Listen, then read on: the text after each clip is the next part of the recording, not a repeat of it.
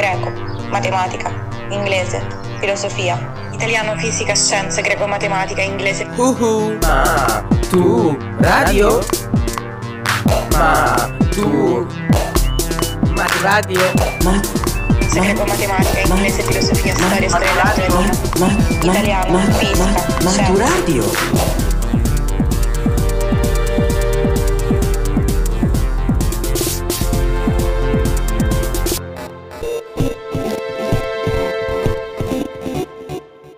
Podcast di latino per l'esame di maturità letto da Daniele Parisi, Plinio il Vecchio.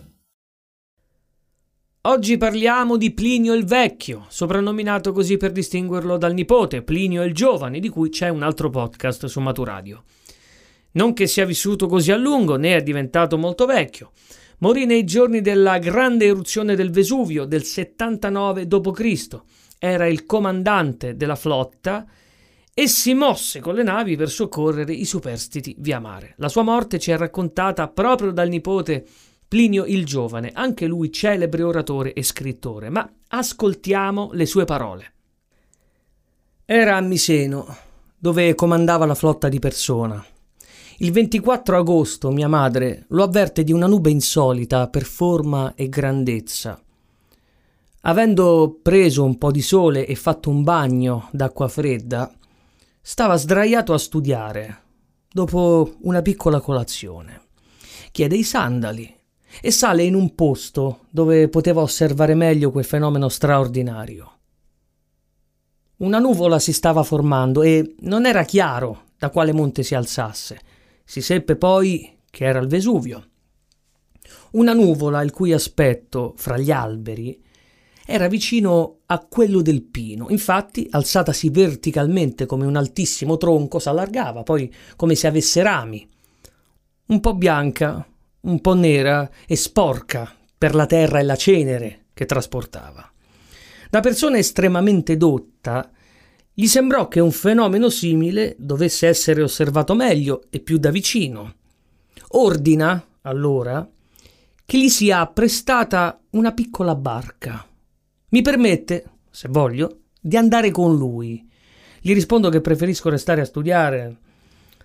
Stava per uscire di casa quando riceve un messaggio di Rettina, moglie di Casco, terrorizzata dal pericolo che la minacciava. La sua villa era ai piedi del monte, non c'era altra via di scampo che la nave. Scongiurava d'essere salvata da tale pericolo. Egli allora cambiò idea e fece per senso del dovere quello che voleva compiere per amore della conoscenza. Mette in mare le quadriremi e si imbarca anche lui. Per aiutare non la sola rettina, ma molti. Perché la zona era molto abitata per la bellezza della spiaggia. Si affretta proprio verso i luoghi da dove gli altri fuggono. Va diritto. Il timone puntato verso il più grande pericolo, così privo di paura da dettare e descrivere tutti i fenomeni del flagello che si compiva davanti ai suoi occhi, e già la cenere pioveva sulle navi, sempre più calda e densa, quanto più esse si avvicinavano, e già si vedevano pomici e ciottoli anneriti e bruciati dal fuoco e spezzati, e poi ecco un inatteso fondale basso e la spiaggia tutta ostruita dai massi scagliati dal monte. Dopo un momento di esitazione, Indeciso se tornare indietro, come gli suggeriva il pilota, esclamava La fortuna aiuta gli audaci, dirigiti verso Pomponiano. Si trovava a Stabia, dall'altro lato del golfo, e lì Pomponiano, seppure il pericolo non era imminente, ma considerando che potesse presto diventarlo, aveva già messo in barca tutte le sue cose, pronto a fuggire non appena il vento si fosse calmato. Il vento, però, era allora del tutto favorevole a mio zio, che arrivava dalla direzione opposta. Abbraccia l'amico impaurito, lo incoraggia, lo conforta e, per calmare le paure con la propria sicurezza, si fa portare al bagno, si lava, cena allegramente o molto più probabilmente fingendo allegria. Nel frattempo, in molte parti del monte Vesuvio risplendevano larghe fiamme e vasti incendi. il cui chiarore e la cui luce erano resi più vividi dalla oscurità della notte. Per tranquillizzarli, mio zio diceva che si trattava di case bruciate, abbandonate dai contadini in fuga. Poi andò a dormire e dormì di un sonno profondo perché si sentiva respirare e russare. Intanto il pavimento del cortile s'era alzato così tanto per la caduta di cenere e pomici che se avesse aspettato più a lungo non sarebbe proprio potuto uscire dalla stanza. Svegliato, esce dalla sua camera e raggiunge Pomponio e gli altri, che non avevano chiuso occhio. Si consultano tra loro se devono restare in casa o uscire all'aperto. Un terremoto continuo e lungo scuoteva la casa e, come se l'avessero strappata dalle fondamenta, sembrava che sbandasse da una parte all'altra per poi riassestarsi. All'aperto si temeva la pioggia di lapilli, per quanto leggeri e porosi, Confrontati i pericoli, egli sceglie di uscire all'aperto. Messi dei cuscini sul capo, li legano bene con lenzuoli. Fu questo il loro riparo contro quella razza di pioggia. Già era giorno, ma là regnava una notte, più scura e fitta di ogni altra notte, per quanto mitigata da molte fiamme e varie luci. Vuole uscire sulla spiaggia e guardare da vicino se fosse possibile mettersi in mare, ma era agitato e impraticabile. Lì, messo a riposare su un lenzuolo disteso, domanda dell'acqua e beve avidamente. Nel frattempo le fiamme e l'odore di zolfo che le annunciava mettono in fuga alcuni e riscuotono mio zio. Sostenuto da due servi, si alza in piedi, ma subito ricade perché suppongo.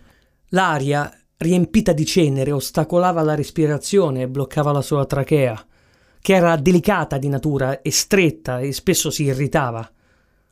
Non appena giunse il terzo giorno, dopo quello della sua morte, il suo corpo fu ritrovato intatto ed illeso, con indosso i medesimi vestiti. L'aspetto più simile a un uomo che dorme che a un morto.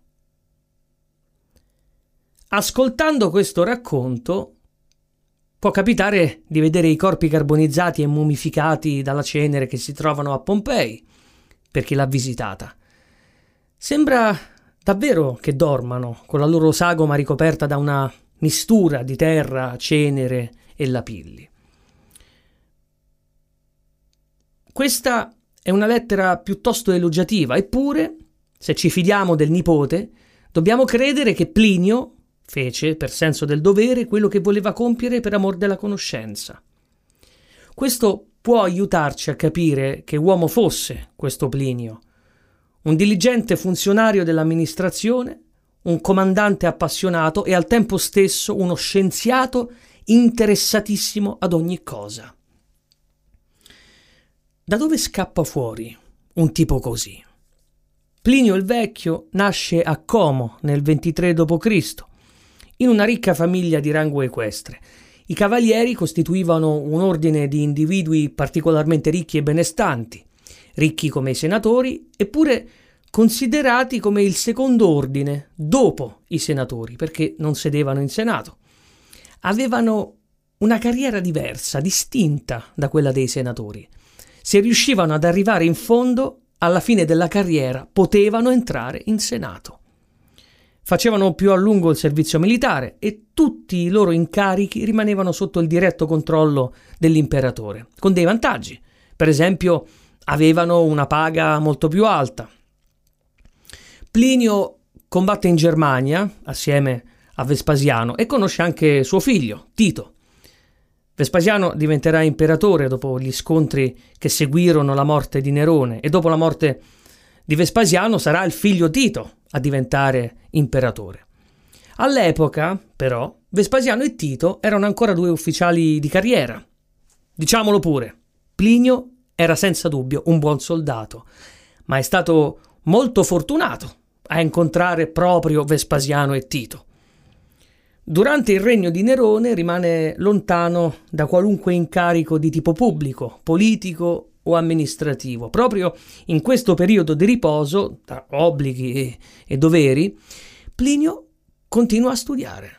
E non appena Vespasiano prende il potere, diventa procuratore imperiale e pubblica le sue due opere principali. La Naturalis Historia, cioè la storia naturale, e le storie dalla fine di Aufidio Basso.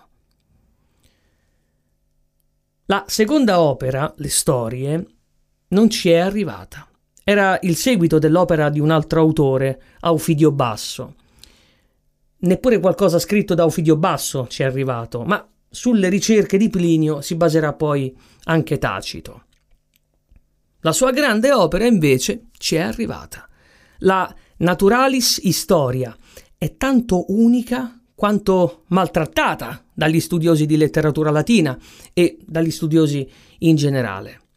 Perché intanto capiamo perché unica, perché è un'enciclopedia di scienze naturali, un'enciclopedia antica, direte voi, ma non è un po' troppo strano Oggi le enciclopedie cartacee, sì è vero, non, non si usano più molto, ma si usa il corrispettivo online.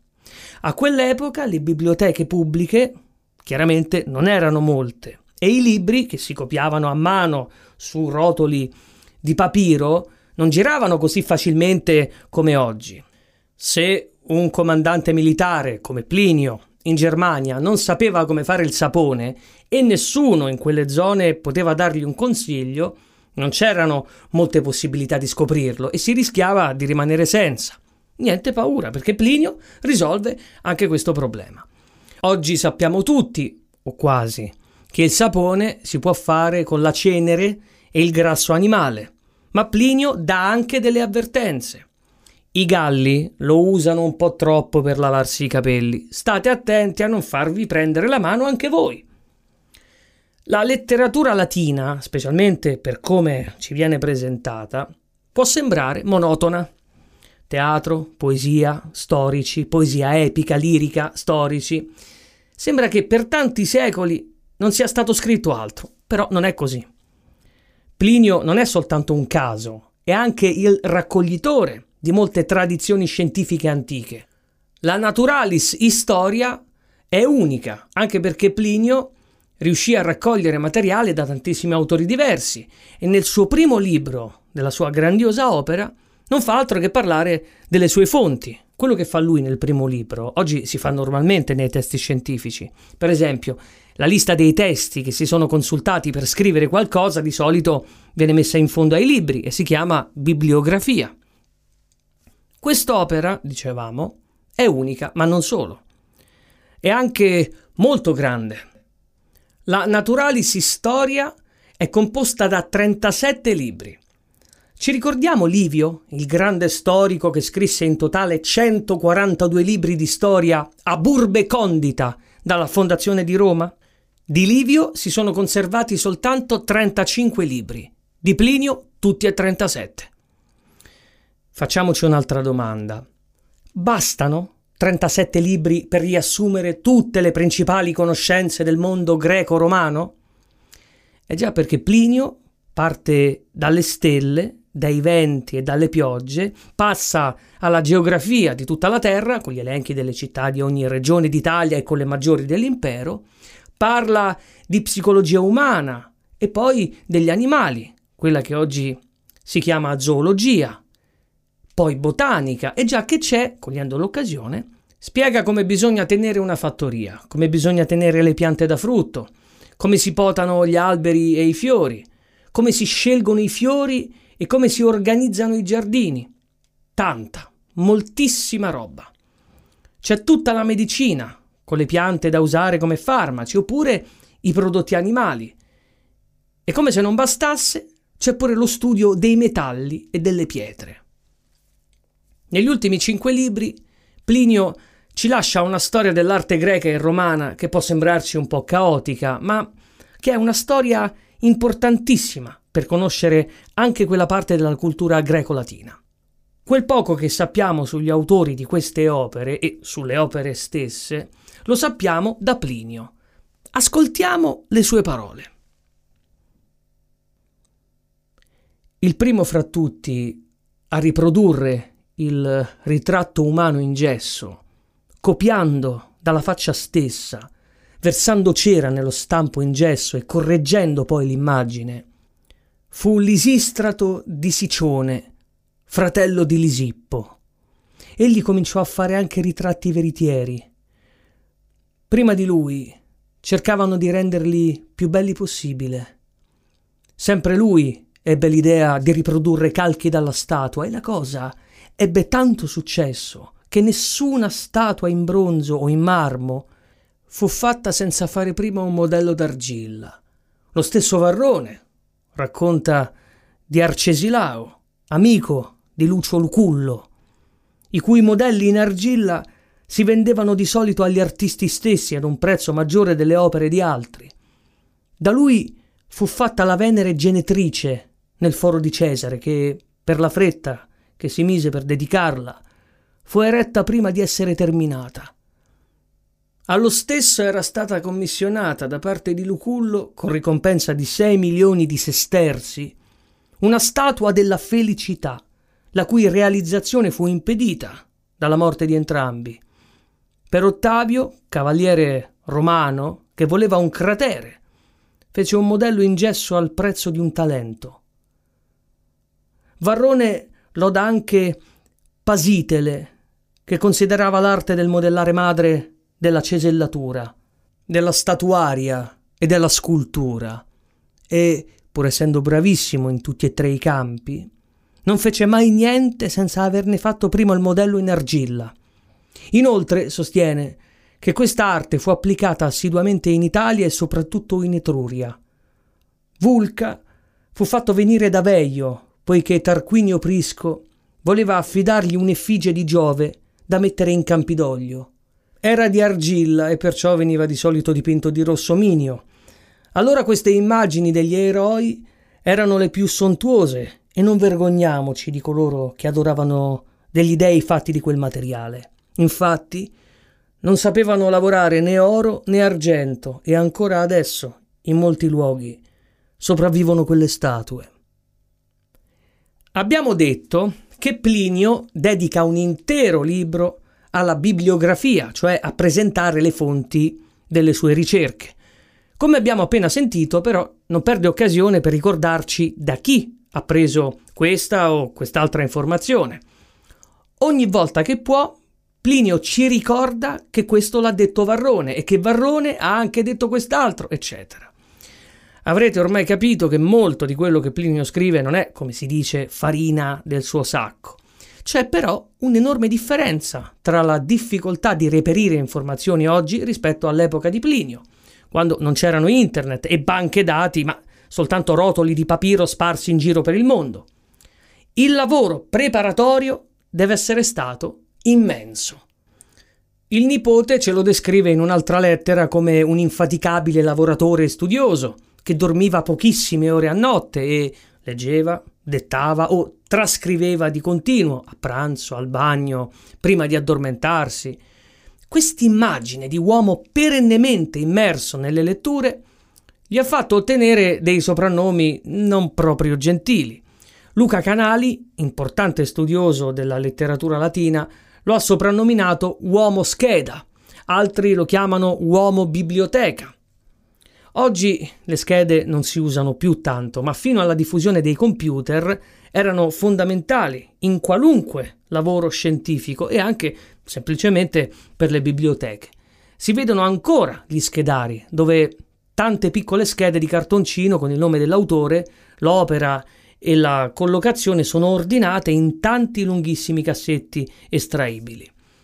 Un tipo di schede simili venivano usate per le ricerche in assenza di fotocopiatrici e di telefonini cellulari con possibilità di fare foto, insomma, si trascrivevano le informazioni più importanti su queste schede. Il vantaggio rispetto alla normale carta era che erano di cartoncino, quindi un po' più resistenti e che si potevano ordinare in degli schedari, diversamente dalle pagine dei quaderni. In alternativa c'erano i quaderni con gli anelli, con le buste di plastica, anche questi pensati per diventare degli archivi. Insomma, prima delle cartelle di documenti che abbiamo su tutti i computer, questi erano i modi principali di archiviare le informazioni. Su queste schede si copiavano i pezzi più interessanti, si riassumevano le parti più significative dei lavori che si leggevano, ma non c'era molto spazio. Insomma, il lavoro del ricercatore era più simile a quello di Plinio, con l'importante differenza che non c'era quasi mai un servo a cui dettare. Quindi Plinio era un uomo scheda per vari motivi perché stava sempre a riassumere, copiare e schedare opere di altri, come abbiamo visto, e soprattutto perché la Naturalis Historia è scritta proprio con questo stile riassuntivo. Questa sembra la ragione principale per cui gli studiosi di letteratura latina non lo amano come gli altri autori e per cui è anzi molto spesso disprezzato e snobbato. Il suo è uno stile da riassunto, quasi da appunti. Ma direte voi, ma che razza di opera letteraria è mai questa? Non è farina del sacco di Plinio, perché copia e riassume da altri autori. In più non è nemmeno scritta in un bello stile. Qualcuno l'ha perfino definito il peggiore scrittore latino. Qualcosa non quadra. Cosa ci fa nella letteratura latina? Soprattutto perché l'hanno copiato per tutto il Medioevo, se non ha un bel latino? Poco fa ci siamo chiesti se possono bastare i 37 libri della Naturalis Historia per riassumere tutte le scienze del mondo greco-romano. A qualcuno non è per caso venuto in mente che di scienza, nell'accezione che diamo al termine noi, se ne parla ben poche volte nella letteratura greca e latina. Quindi possiamo girare la domanda e chiederci non erano forse un po' troppi 37 libri per riassumere delle scienze che saranno state, tutt'al più, ad un livello piuttosto rozzo? Proprio qui sta l'errore. Noi moderni supponiamo spesso che l'antica Roma, l'impero romano e la Grecia antica fossero ancora all'età della pietra o poco più. Eh no, attenzione. E gli acquedotti? E le fogne? I teatri? gli anfiteatri, le strade, i ponti. Abbiamo un'idea di quanta ingegneria ci voglia per una costruzione simile. Ecco allora l'obiettivo del buon Plinio il Vecchio. Plinio era uno storico e da buon storico crede che il mondo sia ordinato e comprensibile. Da buon soldato è pratico di qualunque cosa. Lo sappiamo, no? che l'esercito romano veniva usato di tanto in tanto anche per costruire strade, ponti, edifici, così giusto per passare il tempo. Da buon amministratore pensa bene che sia un sommo dovere riassumere tutta l'ingegneria, la biologia, la medicina, insomma, ogni materia che può tornare utile a chi faccia un lavoro simile al suo e voglia approfondire, o anche solo fare con sicurezza un ponte, un anello, una statua, tenere un giardino, piantare alberi da frutta, curarsi con delle piante per un male ai reni. Dicevamo che l'operazione di Plinio è un caso unico nella storia della letteratura. Altre enciclopedie simili nel mondo antico semplicemente non esistono.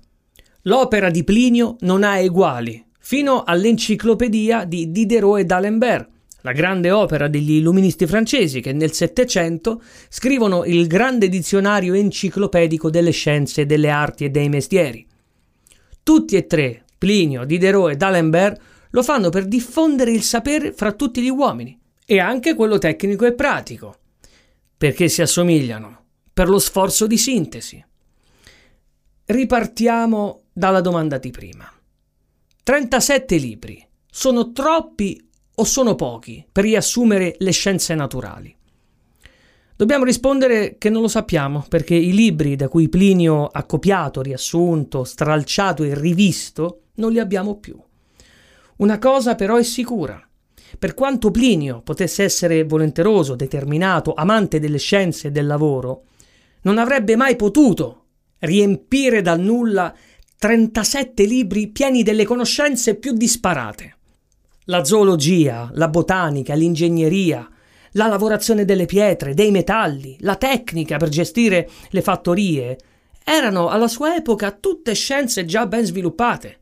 Plinio non inventa nulla. È il primo però a porsi il problema di mettere tutto questo sapere a disposizione di chiunque ne avesse bisogno. Diciamo così, Plinio è il principale testimone, se non l'unico, di un mondo intero di conoscenze scientifiche. E se è sopravvissuto ed è stato apprezzato nel corso del tempo, è anche grazie alla sua scarsa vena letteraria, che gli ha permesso di conservare, con precisione, quanto disse ogni autore da cui egli ha copiato. Maturadio è un progetto di podcast didattici per la maturità promosso dal Ministero dell'Istruzione con la collaborazione di Radio 3 e Treccani. Supervisione didattica a cura di Laudes, ideazione di Cristian Raimo. La sigla di Maturadio è di Teo Teardo.